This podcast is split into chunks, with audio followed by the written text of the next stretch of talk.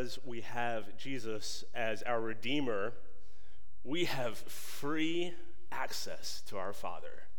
Our sin has been covered, and He invites us into His presence. But because He is our rock, we can come to Him with confidence to give Him our needs. He is strong enough to handle every need that we have. So if you would join me now in a prayer petition as we go before Him in prayer, would you pray with me? Almighty God, we do come before you in the name of Jesus Christ, and we bring our needs to you. Indeed, we thank you that you are ready and eager for us to come to you. Father, you take joy in us, and you joyfully welcome us in so that we can come and tell you the needs that we have and that you can be glorified in our lives as we present those needs to you, that you can show yourself to be faithful.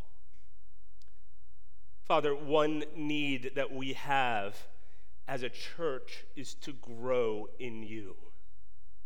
We need more of you. Father, we pray that you would help our church to grow. Father, we're reminded again that our church is made up of individual members.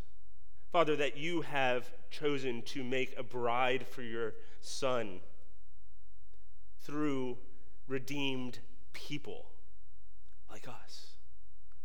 And so this morning, we again pray on behalf of individual members here at our church, oh God. Father, we pray on behalf of Marianne Jensen and we thank you for her faithful testimony in this church for so many years, loving her family and her husband and her church family so well, working to be a testimony in her workplace of Christ. Oh God, would you help our sister to continue to witness uh, the good news of Christ to those around her? To be faithful in this task day in and day out, to, to love her family well, to love Daniel well. Lord, strengthen her, we pray. Father, we pray on behalf of Vlad and Phoebe, and we, we thank you for bringing them back from Ukraine. Father, we are so humbled and grateful for the work that they have done over the past months in Ukraine and how they have loved the least of these, those who are hurting and neglected, and how clearly they have shared the gospel in many places. Father, we pray that now you would strengthen Vlad, that you would strengthen our sister Phoebe. Father, that as they now spend months here in Florida, that they would find themselves renewed in Christ and in your body. That we as a church would love them well. Father, that you'd continue to use this family for your glory, O oh God. Father, we pray on behalf of Pat and Butch Squires. Father, we pray that you would continue to give grace in their home. Father, what a privilege it is to have this couple that have been walking with you for so many years among us and have served you in so many ways. Father, in this season of life, we pray that you would show yourself to be steadfast, that you would give this dear family endurance and joy, that you would be honored in their home, O oh God. Father, we pray not just for those who are church members, but for those who are church members and also serving as elders among us and pastors over us. Father, I pray this morning, we pray together for Bob Lutz we thank you for our brother Bob. We thank you for his many years of loving this body well. Father, we pray that you would help Bob this week to love his wife Clara well and to model for her and for his family every day how Christ loves the church. Father, we pray that he would raise his, his children in the discipline and admonition of the Lord. Father, we pray that, that Bob would have all wisdom and discernment as he goes to work each day this week. Father, would you let Bob witness to others of your love. May he be steadfast. May he, his words be seasoned with salt. God, may he honor you in his workplace. And may he also uh, continue to shepherd this flock well for your glory, we pray. Father, we pray for all of us now, many who have not been named right now, who are together gathering in your name. We gather to sit under your word, and we pray that you would speak to us, O God. We pray that you would uh, use your word in our hearts to quicken our affections for Christ. Oh Lord, that we would have joy in Christ. Father, we pray that you would use your word in our hearts to, to stir a zeal for one another, to stir in us a desire to love one another and serve one another and help edify one another. Father, we pray that your Holy Spirit would be present and would do this in our hearts, even now as I speak. And we pray this in the name of Jesus. Amen. Well, growth in maturity is one indispensable sign of health. Or, as others have said, healthy organisms grow. You and I both know this to be true. We can think of an acorn growing into a sapling, and then that sapling growing into an oak tree one day. The growth into maturity reveals the health of the tree. Or a tadpole that is healthy uh, is shown, shows its health as it matures into a frog. Or perhaps something more relatable a 401k grows into maturity, into the, the nest egg that you want for your retirement. And so, if as you're moving through your years of employment, it's not growing larger, well, then you're very concerned about your unhealthy 401k. Friends, healthy organisms grow. I wonder, what about the local church? What about us as a, as a community of believers, all committed to one another? How does a church show its health? What does the Bible teach us about how churches are to grow? Now, perhaps when you think of church growth, the first thing that might come to your mind eh, is numbers. Well, that's not entirely unbiblical to think about the numbers of people gathering together. The Bible certainly speaks in Acts of the church growing in size. But are numbers themselves a good indicator of health in a church body? Are numbers of people what the Bible emphasizes that churches are to primarily pursue as they grow? Make no mistake, I, I, I, want to. We all want to see more people come to Christ. We want to see our evangelism grow, our outreach grow as a church. I'm all for eagerly adding to the number of believers among us. But fundamentally, when the Bible speaks of churches growing, more people coming into the church is just one indicator, and honestly, unreliable at that of how healthy the growth is. You can easily have a, a growing in numbers and yet still a decreasing in health. No, spiritual growth in the Bible is it's far more complex than the, the number of people gathering together in a room. Today, we want to look at what the Bible says about spiritual growth in the life of a church. If healthy organisms grow, what does spiritual growth look like for a church, according to the Bible?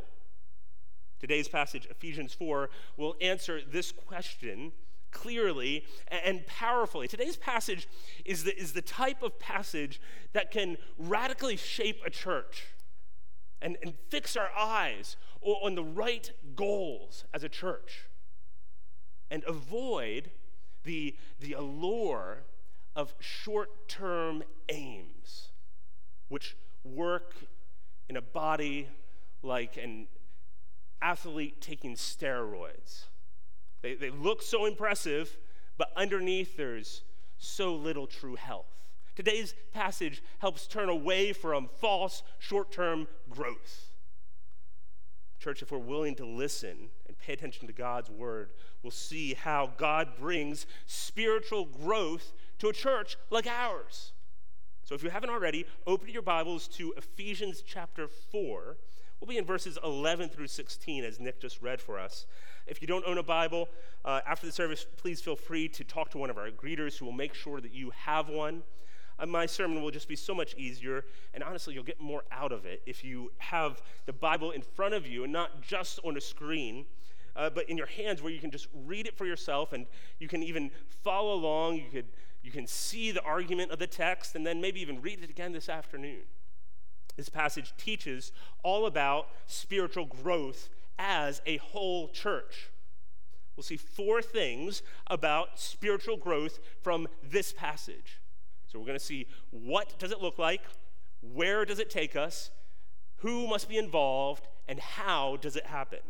The what, the where, the who, and the how of spiritual growth. What does it look like? Where does it take us? Who must be involved? And how does it happen? My prayer is that you will see how spiritual growth takes place in our church and understand how you must be involved. Well, firstly, let's talk about number one what does spiritual growth look like for a church like ours? Well, Paul gives us a picture of it in the, the center of this passage. So jump down with me and look at verse 14, right there in the middle of the passage. Paul writes, So that we may no longer be children, tossed to and fro by the waves, and carried about by every wind of doctrine, by human cunning, by craftiness in deceitful schemes then in the middle of verse 15, he adds, Rather, we are to grow up in every way. So the picture is that growth is seen in stable doctrine.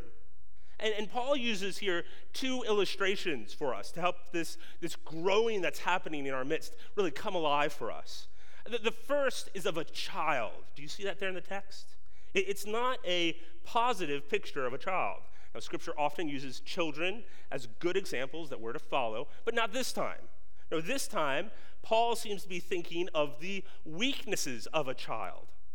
And any parent who's ever had a child knows that the younger a child is, the more vulnerable they are, the, the less stable and less firm they are.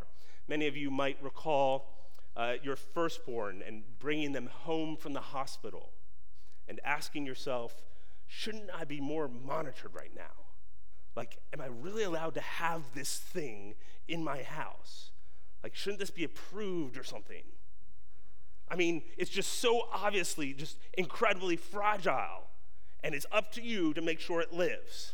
It's in your hands. You mess it up, it's like a, big deal and it lays there and it's sleeping and its breathing is just so tender that it's almost imperceptible. So the first night you just wake up constantly and get really close to it and look very closely to say, is this thing really still breathing here? Well, the word that Paul uses here for child is this word for infant. It's for a small child. Paul says that we are to no longer be like that unstable infant, but you are, verse 15, to grow up in every way. And so, spiritual growth is a maturing of our faith. Well, then, Paul gives us the second illustration. He makes us imagine wind and waves which carry us around. If you've ever been on a boat, you know that a boat is subject to waves. When the waves come, the boat goes up. And when the waves go away, the boat goes down. The waves push the boat back and forth. Boats riding waves are a picture of, honestly, something that is not very stable. And so we go on cruises and we get sick because the boat is constantly moving. And that's a big boat. Waves move things around, they, get, they toss around things easily out in the ocean. Or, or maybe you could think about wind. Here, as Floridians in South Florida, we know the power of wind. We, we deplete our savings accounts so that we can buy special windows that are strong enough to withstand the sheer force of hurricane winds. We hang panels across our windows, across the sides of our house to protect us of the, the power of, of the incoming wind, the force of the wind. And so waves push back and forth, creating instability. Winds blow with force. And Paul says we are not to be moved around like that. We're not to be unstable in, in the powerful forces of really wrong doctrine. Do you see that there in the text? Verse 14, specifically, he says, false doctrine, human cunning, crafty, deceitful schemes. And so it seems like there was a risk that this church in Ephesus thought that maybe to grow up, they needed clever new doctrines. Maybe they were, uh, in buying into that, they were being pushed around like a boat out at sea. Craftiness, clever human ideas, schemes, plans for growth that were less than honest. This, by the way, would be a great discussion around your lunch table this afternoon. What are some false ideas about growth that rely on craftiness in our world today? What's being bought into? In our world, crafty ideas, shifting doctrine for how gro- growth takes place. What looks plausible in our world, like, like loaded dice, right? Eh, they look good, they look fine, you roll them, but underneath there's a crafty intent, not built on the transparency of true doctrine. See what ideas you can come up with those you eat lunch with today. A mature church doesn't get carried around by crafty human ideas. Paul says spiritual growth looks like gaining a stable maturity in your doctrine as a church. Well, the second thing we learn about spiritual growth in the church is the where.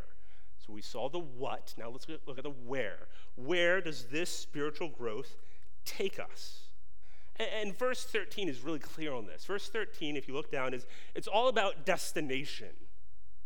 Look at it again. Until we attain to the unity of the faith and of the knowledge of the Son of God, to mature manhood to the measure of the stature of the fullness of Christ. So, really, if you want an answer, if you're taking notes, the answer to question number two is maturity in Christ. Where does this growth take us? It takes us to maturity in Christ. Take a minute and just look at verse 13 there in your Bibles with me. The verse, you can kind of see, it's really three sets of parallel ideas. In the ESV, each of uh, the phrases begins with the word to. So this is the direction we're going. To, number one, unity of faith and knowledge. Two, mature manhood. Then thirdly, to the measure of the stature of the fullness of Christ. So these are three descriptions of one reality.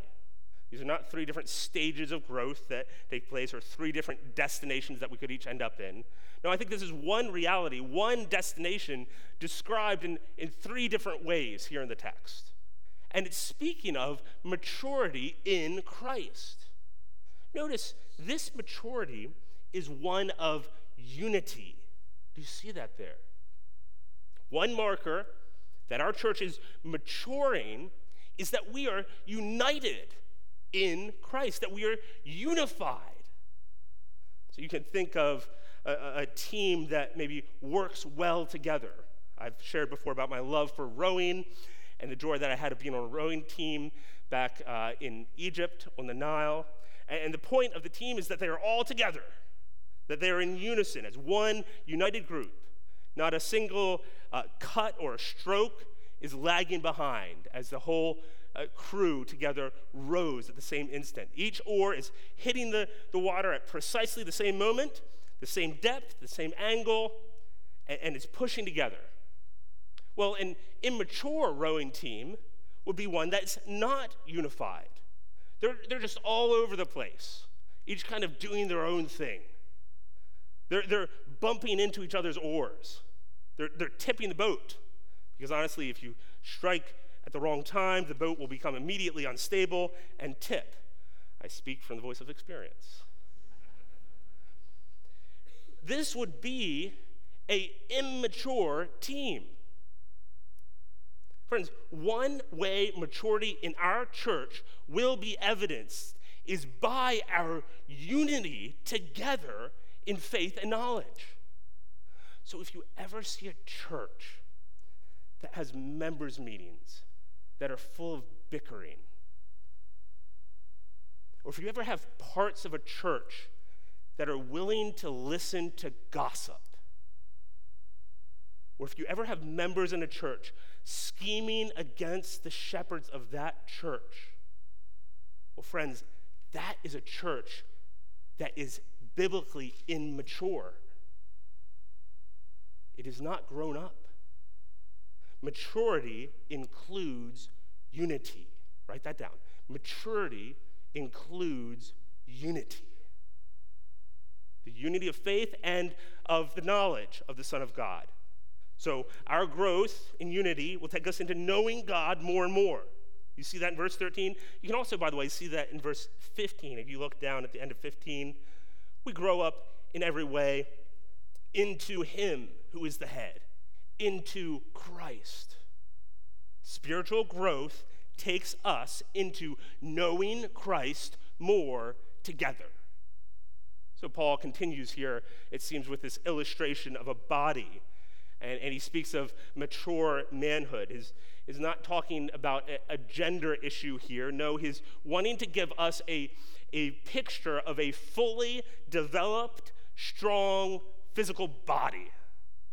So, just like we thought about that infant a minute ago coming home from the hospital, and how unstable that child was, well, now maybe you could just kind of picture an Olympian, right?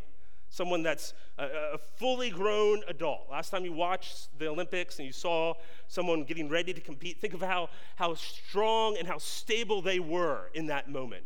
Fully grown, fully mature, every part of the body and every muscle ready for that moment.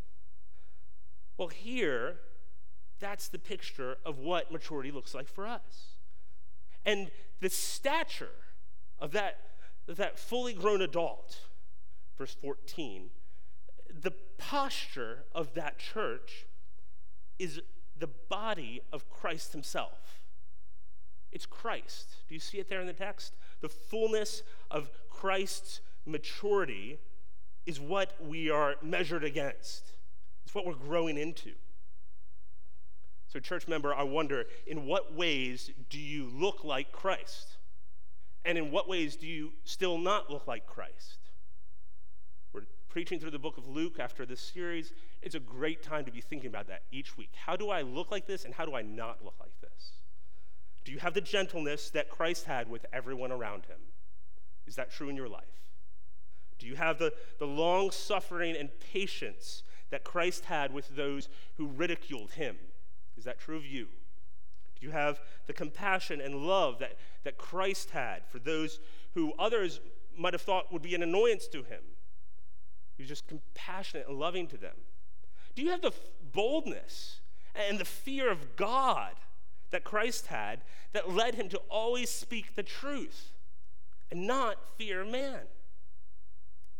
Friends, spiritual growth takes us into the maturity of Christ, into his stature. So measure Jesus, check his height, put him against that wall that you have in your house where you're just checking heights as they grow up check Jesus' posture. See what he looked like. Put his character against that tape. And that's what we're to become like the measure of Christ. Let me just pause here and just say to any non believer friends in the room, maybe you're just visiting here at this church and, and thinking about what do Christians believe? Well, you need to know that, that this standard that I'm talking about right here is just impossible for you on your own. Uh, Christians talk about growing up, but the first way to grow is to be born.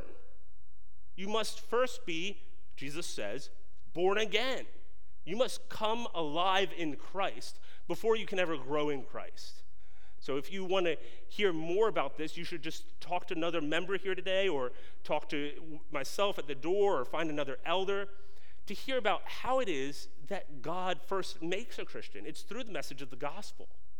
That is through the message that, that God has created us to know Him, but we have sinned against Him. And our sin deserves death. But the good news is that Jesus Christ took that death on himself for us. And he, he did that on the cross, and he, he rose from the dead, conquering death and, and sin, so that anyone who will trust in him will have this, this new life that we're talking about today. Will be what Scripture says is to be born again because you trust in what He has done and He creates in you a whole new person. If this is new to you, there's nothing more important for you to think about today than that gospel message. Well, let's keep going. Thirdly, we see not only the what and the where of spiritual growth, but we see the who. Who must be involved in this process of spiritual growth as our church? Now, let me just say one downside of just coming to this passage by ourselves, by itself, is that we're not able to see the full context of the book of Ephesians. Uh, this book of Ephesians is all about talking about how God is not just rescuing individuals. That's not what he's doing. No, he's building a whole new society. He's building a whole new people, which Ephesians calls the church. And so we're not surprised here that the spiritual growth in this passage we're about to see, it's a group project. You see, you are to grow, if you're going to grow spiritually, you grow in community with others. One of those crafty lies of the devil that we talked about a minute ago, the deceitful schemes, one of them that's just taken root really well over the last 50 to 100 years in our country is that you could possibly grow by yourself. It's, just a lie. It's not what the Bible shows. It, your spiritual life is not your own business. It's what Scripture teaches. It's a lie from the devil to tell you that the road to heaven is a private one, that you just work really hard at yourself. No, no, no. This is a journey together with other believers who are helping you along the way. It's a group project, and that's what we see with number three. Who must be involved? The answer to that question is actually three sets of people in the text. So the first set, I'll just call, we'll call them spiritual leaders. Look down there at verse 11. Spiritual leaders must be involved, especially pastors. Verse 11 begins with, and he gave, let me just pause here. The he is Jesus in the context, and the gave is the idea that after he was victorious in death and he ascended into heaven as this triumphant king, he is giving out gifts.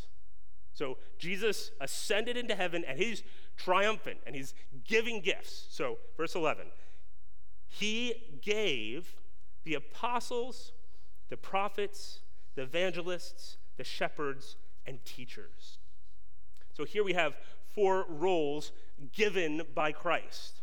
And you'll notice all of them are teaching oriented roles concerned with truth, which relates to what we'll see in a minute about truth. Uh, the first two are apostles and prophets. Now, by the way, that Paul is using these in to, uh, together in the book of Ephesians, it's clear, at least in Ephesians, that he seems to be thinking about those who were set apart to found the church initially. Uh, apostles were those who had witnessed the resurrected Christ, prophets were those who spoke about Christ by inspired revelation from him. Both groups, if you just want to look this afternoon, are mentioned together as, as one group in Ephesians 2.20 and then in Ephesians 3.5. Uh, then Paul also references evangelists. Here, he's, he's likely thinking of those who would first bring the gospel to a people in Ephesus, who would bring that news to those who had never heard. Then he speaks of this fourth group. You see there at the end of verse 11 pastors and teachers, or shepherds and teachers. Here he's speaking of this shepherding teaching role as one role in the church. Uh, as others have pointed out, we, we find that out of these different roles in this verse, this is the only office that the New Testament establishes as an ongoing and formal role in the local church.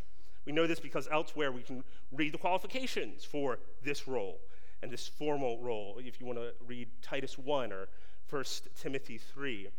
Well, this group, pastors and shepherds and teachers, uh, Paul had just specifically addressed when he had come and visited this church in Acts 20.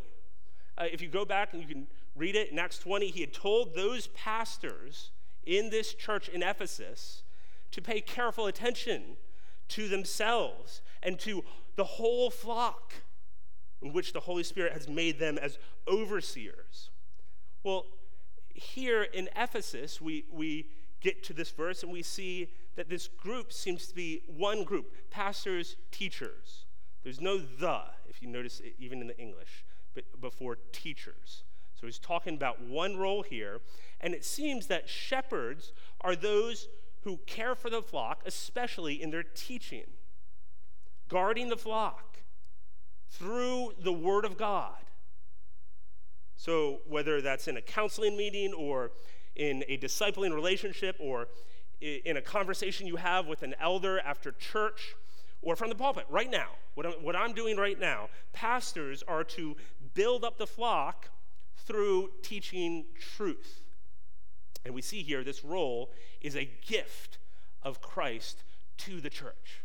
It's a good thing for you, it's meant for your good. So, here at First Boynton, our church has uh, paid pastors and we have non paid pastors, which we often call elders. It's the same role pastor, elder. And our job, as all of us pastors, there's six of us, is to give ourselves for your spiritual growth. This is what we are daily praying for as pastors here is your growth in Christ. This is what we regularly meet together and discuss primarily. This is what we are discipling and counseling many of you for. This is what we're overseeing the work of the church for. We are working to see that one day you will come before the great chief shepherd as a mature and grown flock in the stature and fullness of Jesus Christ. That's our goal for you. Beloved, as your church and one, as one of your pastors, let me just tell you, it is such a joy pastor you. I want to say thank you. Uh, thank you for making it such a happy task for me personally to be here among you. If I don't say this enough, I love you. I love you as a church. And it's an honor to be with you here. It's an honor to travel together. It's an honor and a privilege for me that you would want my help in your spiritual growth. That you would come to me and to the other pastors and say, Help me grow into the image of Jesus. It's incredibly humbling. It's a joy.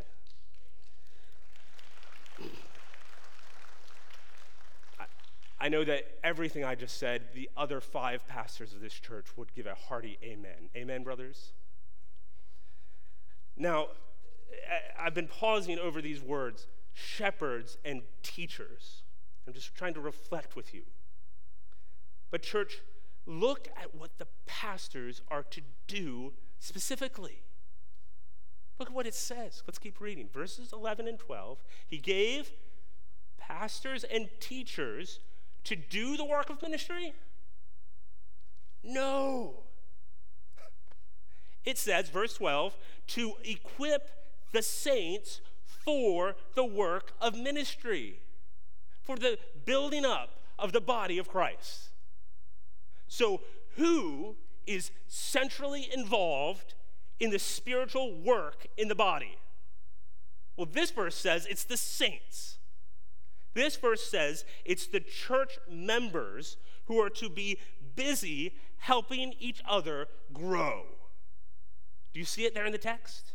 Verse 12 Pastors and teachers given to equip the saints to do the work of ministry. He says it again down in verse 16, if you look down there. We are to grow into Christ, verse 16, from whom the whole body joined and held together by every joint which it is equipped, when each part is working properly, not when each elder is working properly, although we should be, but when each part of the body is working properly, makes the, the body grow so that, do you see at the end of the verse 16 there? So that it builds itself up in love. So the whole body makes the whole body grow. That's the picture we see here. Spiritual growth in a healthy church is seen through the ministry of its members together.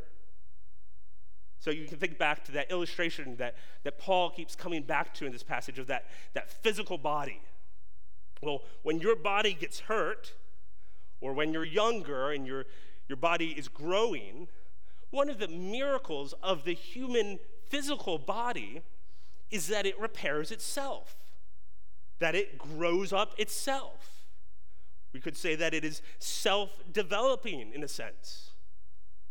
It's why the, the physical body here is such a good picture of the church body, because it's the body that helps the whole body to grow. Let me, let me say this another way it's the, the members of First Boynton that make a healthy church mature. I mean, we as pastors have a heavy right responsibility in our role. There's plenty of ministry we are to do, but according to this verse, you as the body, it's your role to make sure that this church matures. What a weight, what a heavy uh, realization. Do you realize that this is your job in the church? My job is to equip you. If you are here as a church member, your job is to help other people in this church grow spiritually. Do, do you believe this? Do you remember this? Or have you uh, mistakenly forgotten that it's your role? And maybe mistakenly thought that that's why we hire the professionals, so they can do this for us. Oh no, I'm here to equip you. In fact, if you're a member here, you've covenanted to this. Uh, in our church covenant, uh, which we review in our members' meetings, this is what we say. We say, We will faithfully admonish and entreat one another as occasion may require. We say, We will endeavor to bring up, that is, to grow up, such as may at any time be under our care. So, anyone who is under our care at any time, we will help to grow them up in the nurture and admonition of the Lord. We promise this, all of you who are church members here today, part of First Boynton. You promise this. This isn't a covenant for pastors. I mean, it is for them too, because they're church members, but this is what every church member here promises to do. And so, if you're even here today, perhaps you're thinking about becoming a church member, and you're thinking about uh, being part of this body. Well, you're signing up to help others grow. It's one of the things you're signing up to do. And you're signing up to have others help you grow. It's, part of what you're signing into here today or in this church. You're signing up to admonish others, as, as this says, which means to warn them or to entreat others, that is, to encourage them eagerly to obey to build them up in the nurture of the Lord.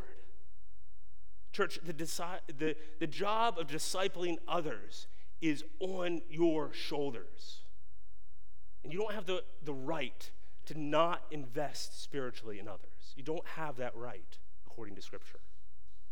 Now, if you want a list of people that you could do this with, we've been working at making it easier for you to know who it is that you could invest in spiritually, who it is that you could potentially target or disciple. Uh, we have a list going, and we call it our membership directory.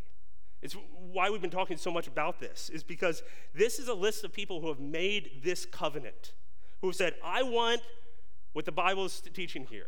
I want to enter into that type of community. I want this church to help me grow. And I want to help others in this church to grow. It's what being in a church and being committed to a church is. Friends, this is the job of discipling, and it is every member's role. It might look different at different times. You know, some of you at seasons might be more of a net importer of spiritual help from others. And some of you at other times in your life might be more of a next net exporter. Like you're giving more than you're getting for others. But if you want to obey the scriptures, you will not leave this job to others. We'll say in a minute more about the how. Let me just briefly note, note a third party in this answer of the question of who. Eh, that is really clear across the book of Ephesians, and here we see a couple hints of it. Christ is central in this. Do you see that there in the text? Christ is the one fueling your work in the church. You see this most clearly in verse 15. We are to grow up in every way into Him who is the head, into Christ. So the picture is like that body we're thinking about. Well, the head of that body, the thing that ties it all together, the thing that keeps it alive, that head is Christ. And that's what the rest of the body is growing up into. And then it says, from whom the whole body grows. Do you see that from whom in your text there? The from whom is talking about the source of you growing. So you are working, you are growing together, doing ministry together. But your work is nothing if it's not fueled by Christ. It's from Him that the, the body grows. It's from whom? From Christ that this body will be built up. This is why, in just a few minutes, we're going to sing to one another and we're going to remind each other of this. Our, our closing song after the sermon is less of a, a, a song of praise, although it is that, and it's a song to one another, speaking these truths to one another. This is what we're going to sing. We're going to say, Should nothing of our efforts stand, nor legacy survive, unless the Lord does raise this house, in vain its builders strive. All that we're doing is from Christ. Christ is the measure of our growth, He is the destination of our growth, and He is the means, the supernatural means of our growth.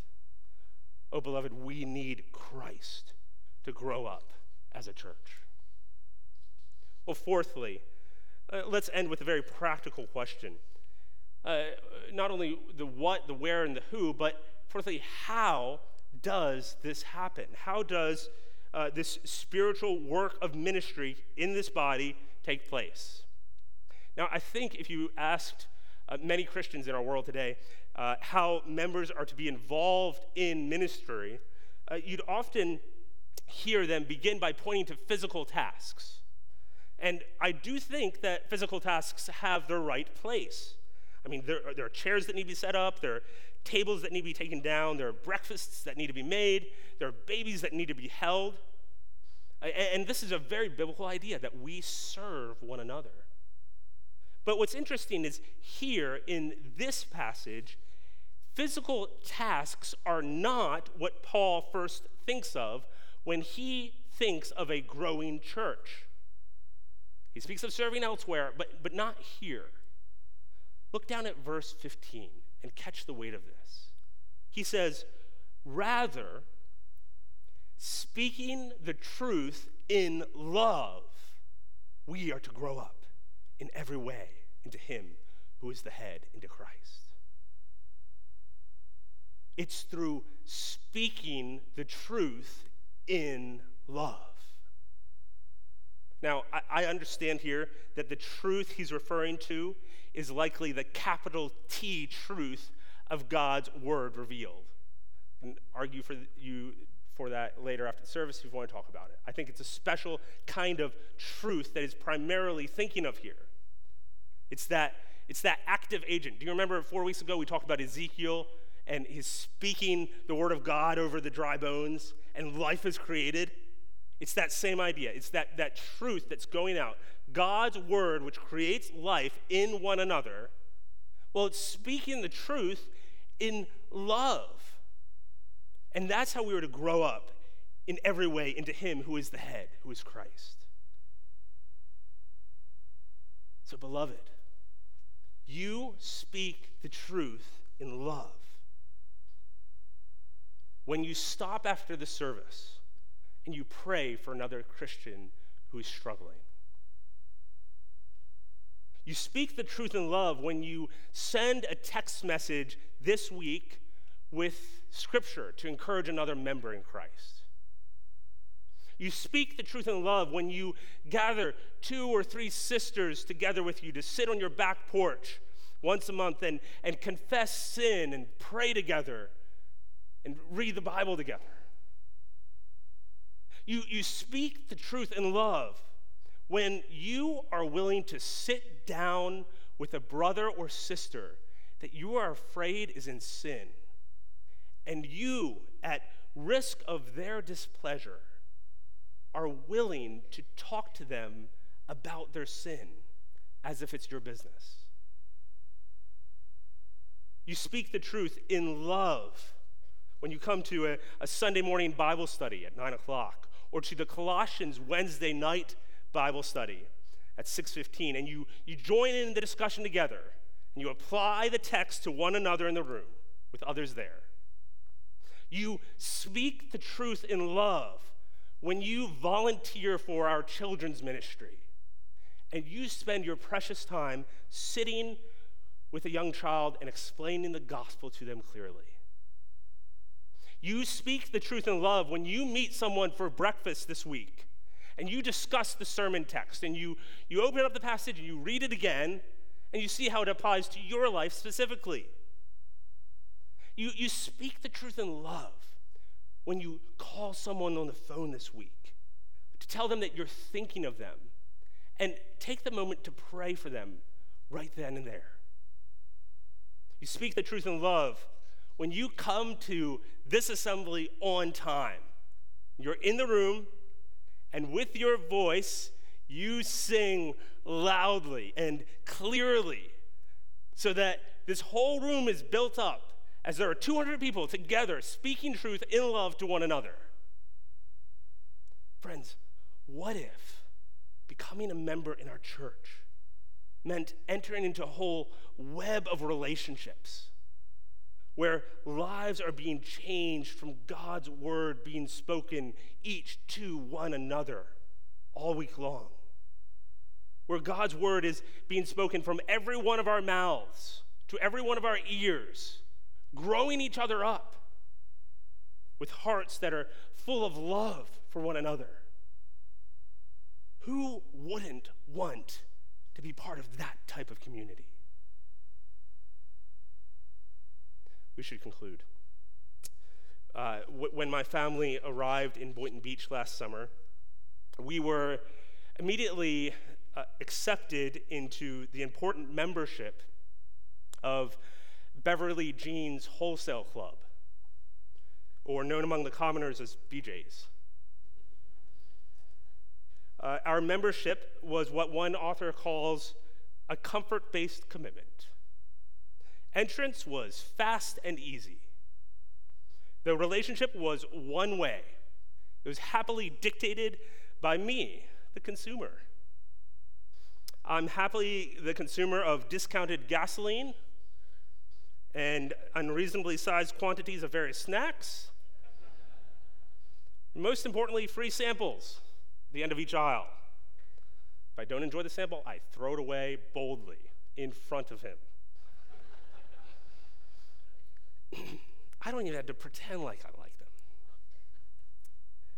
At Beverly Jeans Wholesale Club, I'm nearly as anonymous as I want. I come and I go as I please.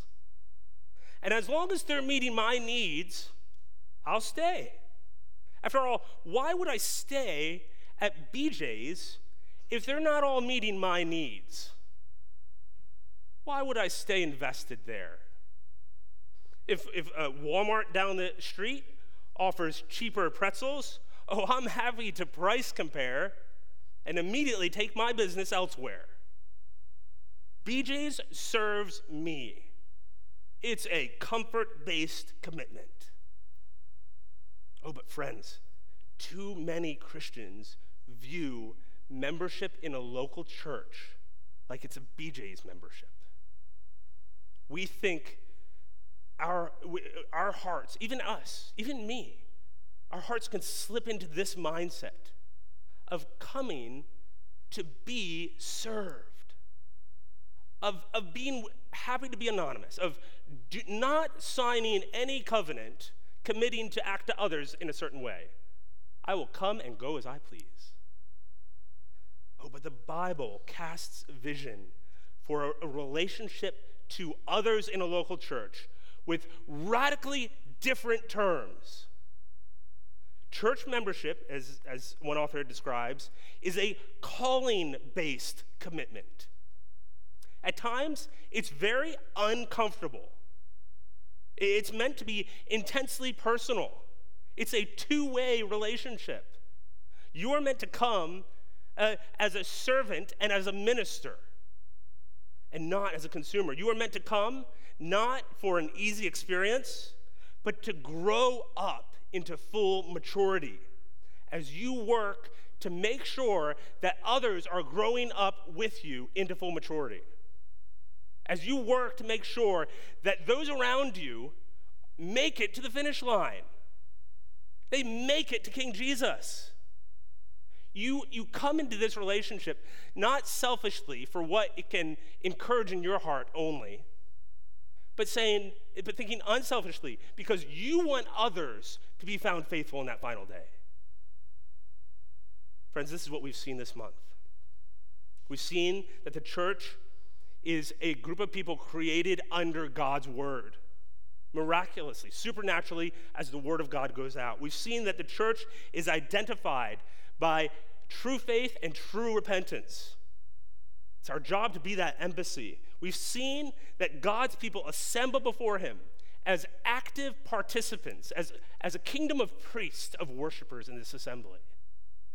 And today we've seen that the church has the goal of, of spiritual maturity, which is reached as you are equipped to yourself do the work of ministry.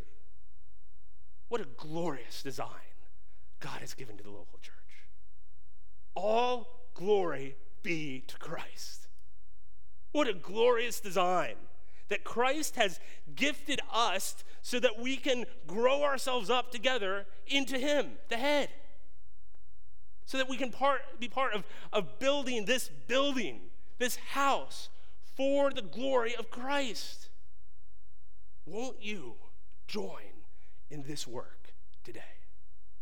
Let's pray together. Almighty God, we plead with you for your help in this glorious work that belongs to Christ. Would you grow us up as a church into Christ? Yes, through pastors and elders who serve faithfully equipping the saints and guarding the whole flock and themselves. Oh, but Lord, through also a membership, a group of people who are committed themselves to growing in Christ Jesus and to seeing growth take place in one another's lives. Oh, we plead with you, would you give us this power and this strength? From whom, from Christ, the whole body is held together. Work in us, we pray. And we pray this in the name of Jesus Christ for all glory to him. Amen.